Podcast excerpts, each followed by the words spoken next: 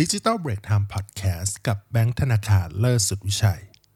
สวัสดีผู้ฟังทุกท่านครับ วันนี้อยู่กับคอนเทนต์ที่เกี่ยวกับ 5 ตัวช่วยในงานเขียนคอนเทนต์ที่ช่วย save แรง save เวลาเนาะเป็นบทความจากน้องปุ้มหนึ่งในทีมงานของเรานั่นเองครับ โอเคเออการเขียนคอนเทนต์ในยุคปัจจุบันเนี่ยเนาะก็ประมาณแบบช่วงที่เปลี่ยนผ่านมาเนี่ยครับ การเขียนคอนเทนต์เนี่ย เฮ้ยมันมันมีเครื่องมือในการช่วยเขียนค่อนข้างเยอะนะสำหรับส่วนตัวเราเองเราก็ใช้เยอะพอสมควรเลยเนาะซึ่งอันเนี้ยที่น้องปุ้มเขียนมาเนี่ยห้าตัวช่วยเนี่ย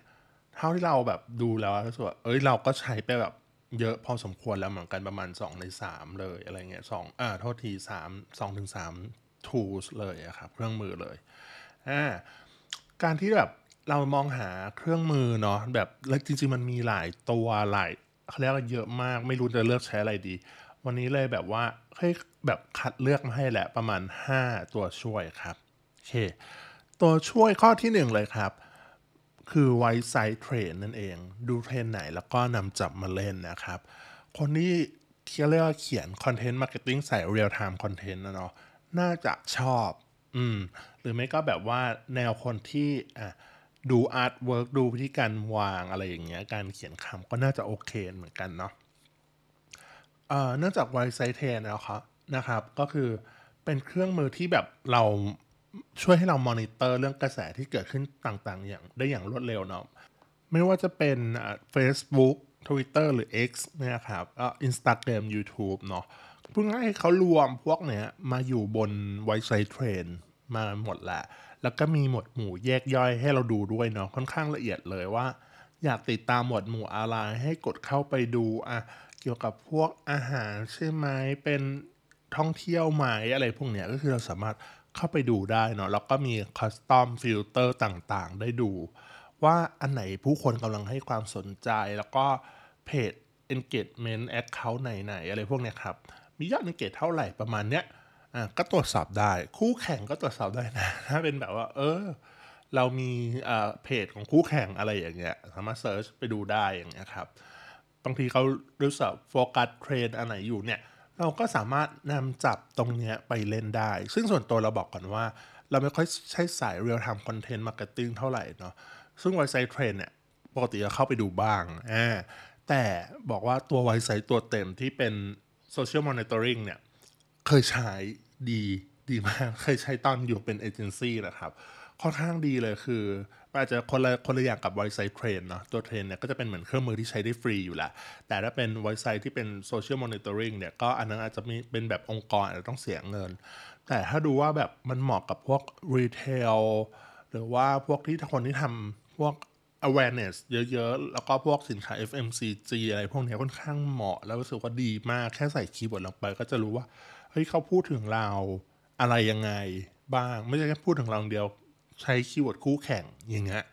ก็ใช้ได้เหมือนกัน แล้วก็สามารถวัดความนิยมในเบื้องต้นได้ด้วยเนาะจริงๆ พวกสำนักข่าวสำนักข่าวอะไรพวกนี้บางหลาย ๆ ที่อะครับเขาก็เอา Wisesight เนี่ยมาเล่นเหมือนกันเนาะแนะนำก็ใครที่เป็นสายแบบเออทำคอนเทนต์อยู่แล้ว real-time อะไรอย่างเงี้ยก็ดูใช้ Wisesight Trend ได้อ่าโอเค ต่อมาข้อที่ 2 ครับ เป็น Google Ad Keyword Planner ครับ ใช้ตรวจสอบ keyword ที่มีประสิทธิภาพเนาะโอเคเมื่อเราแบบปกติแล้วเราอยากหาข้อมูลหรืออะไรสักอย่างเนาะเราก็มัก search หาข้อมูลของ Google นี่แหละเป็นเรื่องธรรมดาเนาะซึ่ง Google Keyword Planner อะทำให้เราตรวจสอบ keyword นั้นๆ ได้ว่า เฮ้ย มันมี keyword อะไรบ้างที่คนมักใช้ค้นหาบน Google อ่าแล้วก็สามารถนำเอา keyword เนี้ย ไปการทำคอนเทนต์ได้ด้วย ซึ่งคอนเทนต์ที่เรานิยมเอาไปทำก็คือเป็นพวกบล็อก SEO นั่นเองเนาะเพราะว่ามีคนใช้มากใช้น้อยเท่าไหร่ การแข่งขันเยอะหรือเปล่าอะไรพวกเนี้ยอ่าพวกเนี้ยก็คือนำไปใช้เป็น keyword หลักอืมแล้วก็ถ้าเราเลือกเรียกอะไรเลือก keyword ที่มี search volume เยอะ ๆ เนี่ยนำมาเขียนบทความที่มีกลุ่มเป้าหมายสนใจ ก็จะ optimize อย่างอื่นได้อย่างถูกต้องพวกเนี้ยนะ บทความเราก็มีโอกาสที่อยู่ลำดับต้นๆได้เหมือนกันอะ search volume เยอะคนก็ค้นหาเยอะ แล้วก็ถ้าถ้าใช้คำว่าถ้าถ้าขึ้นมาอยู่ลำดับต้นคนเข้าก็จะเยอะด้วย แต่ว่าถ้าเอ้ย search volume น้อยไอ้พวกเนี้ยก็สามารถนำไปใช้ได้เหมือนกันนะ ไม่ใช่ว่าไม่ได้ ก็คือเราส่วนใหญ่เราก็ชอบแบบนี้ด้วย เพราะว่ามันจะเป็น niche เนาะเป็น niche product หรือว่าเป็น niche กลุ่มกลุ่มค่อนข้าง niche พอกลุ่ม niche ปุ๊บเนี่ยการขึ้นคีย์เวิร์ดในคำพวกเนี้ยก็จะเขาเรียก ขึ้นเป็นระดับแรกๆจะง่ายกว่าพวก search volume เยอะมากๆเนาะค่อนข้างโอเค อันนี้เราเราใช้ใช้บ่อยใช้จริง ทุกวันนี้ก็ยังใช้อยู่นะ ทั้งแบบใช้สำหรับ Google Ad โดยเฉพาะแล้วก็มาทำเป็น SEO เป็นบล็อกอะไรเหมือนกันว่าเฮ้ยมันมีคนค้นหาคำเหล่านี้เหมือนกัน เป็นเคล็ดลับหนึ่งในการทำให้บล็อกของเราขึ้นที่หนึ่งได้อ่าต่อมาข้อที่ 3 นั่นคือ Chat GPT นั่นเองครับอ่าเป็น เป็นผู้ช่วยอัจฉริยะเนาะถามตอบทุกคำถามเป็นอับดุลอะไรอย่างเงี้ยอ่าซึ่งอันเนี้ยครับปกติแล้วเราก็ใช้เป็นประจำอยู่แล้ว บางทีเราจะเขียนคอนเทนต์แต่ละอย่างอะไรอย่างเงี้ยเนาะเออมันต้องมีการทำรีเสิร์ชหลาย ๆ คนที่ทำคอนเทนต์อะ จะพอจะรู้อยู่ว่าการเขียนน่ะ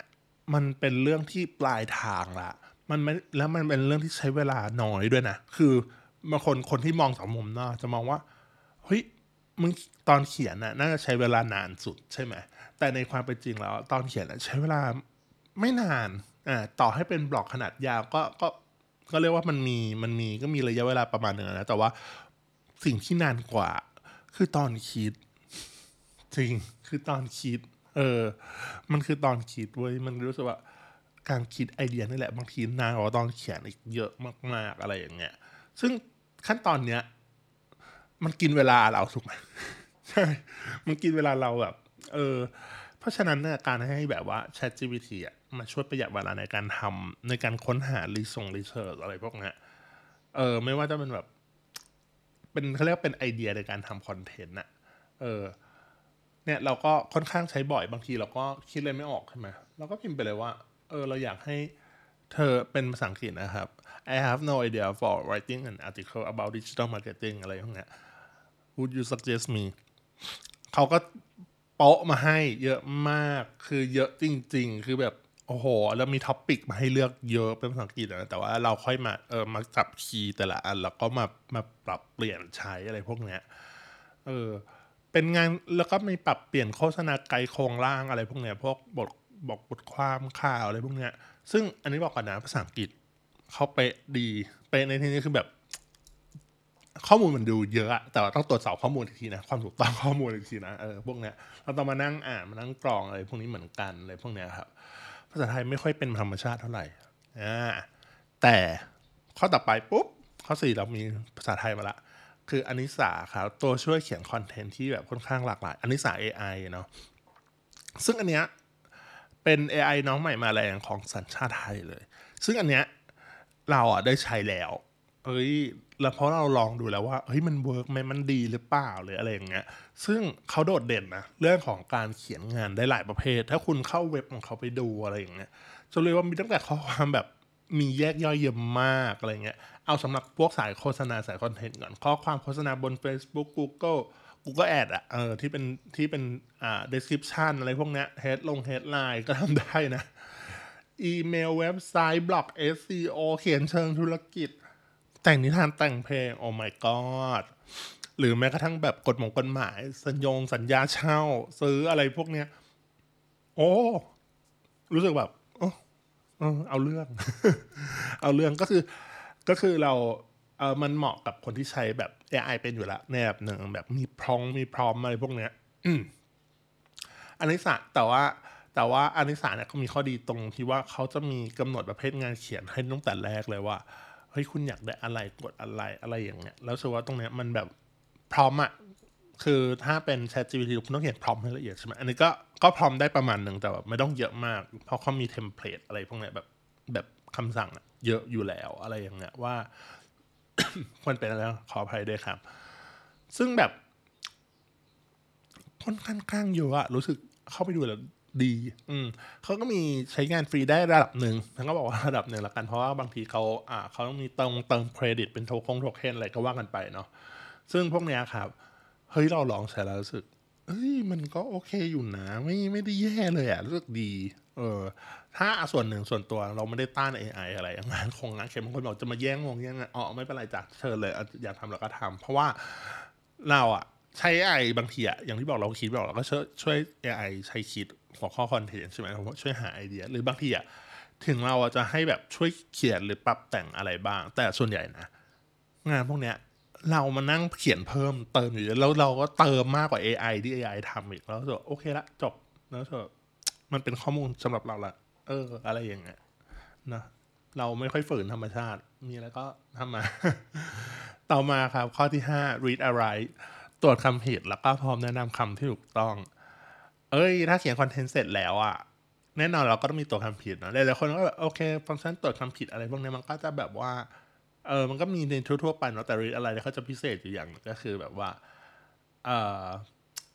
copy แปะไปใช่ปะก็จะมีว่ารายการที่ดูเหมือนจะเป็นคำผิดเออบางทีอะเพราะว่าเขาฐานข้อมูลเขาก็จะอัปเดตถูกไหมอ่าก็มาช่วยว่าเราก็จะมีเขาเรียกอะไรรายการคำคำที่น่าจะเป็นคำผิด แล้วก็จะมี replace โดยอัตโนมัติเลยว่า เอ้ย คุณจะหมายถึงคำนี้หรือเปล่าแล้วสามารถกดปุ่มเดียวปุ๊บมันก็จะ replace แทนที่ไปเลย อย่างเงี้ยก็ได้ถ้ามันผิดหมดอนะ ซึ่ง เฮ้ย เออ มันใช้แล้วมันก็ตอบโจทย์อยู่ เออ มันเหมาะกับ มันเหมาะกับแบบเขาเรียกสายคอนเทนต์ที่แบบต้องการความถูกต้องในระดับหนึ่งอะ เออ ซึ่งส่วนตัวนะ เราบางทีอะ อันนี้ใครที่เป็นแฟนดิจิทัลเบรกไทม์อาจจะเห็นว่า เราเขียนผิด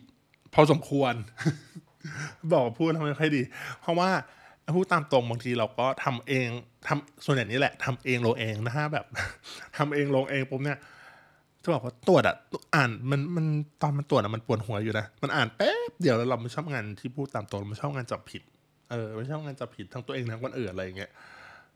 เห็นแล้วเออมีเครื่องมืออย่างเงี้ยรู้สึกโอเคเลยตอบโจทย์ค่อนข้างเยอะนะ ไม่ต้องไปพิมพ์แก้เองด้วย ดีกด replace แทนที่ทีเดียวจบเลย อืม ซึ่งอะ ห้าเครื่องมือเนาะที่แบบแนะนำก็เลยอันข้อแรกคือ Wisesight Trend เนาะไว้จับพวกกระแส real-time คอนเทนต์เอ่อแล้วก็ข้อ 2 คือ Google Ad Keyword Planner ไว้ดู keyword ว่า keyword ไหนกำลังมาหรือจะใช้ keyword นี้ก็ได้อย่างเงี้ย